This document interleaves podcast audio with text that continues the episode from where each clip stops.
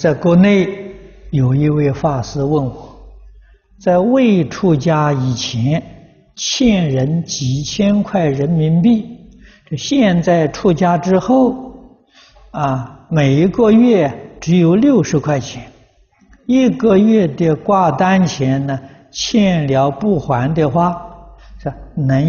用念佛回向给他吗？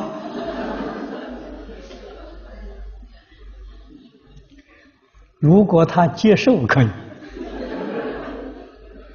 哎，接受，你跟他谈条件，你欠他这个几千块钱，你给他念几十部经，或者念一百部经，啊，哎，他要肯同意，那也行，这个也合情合理，啊，啊，好。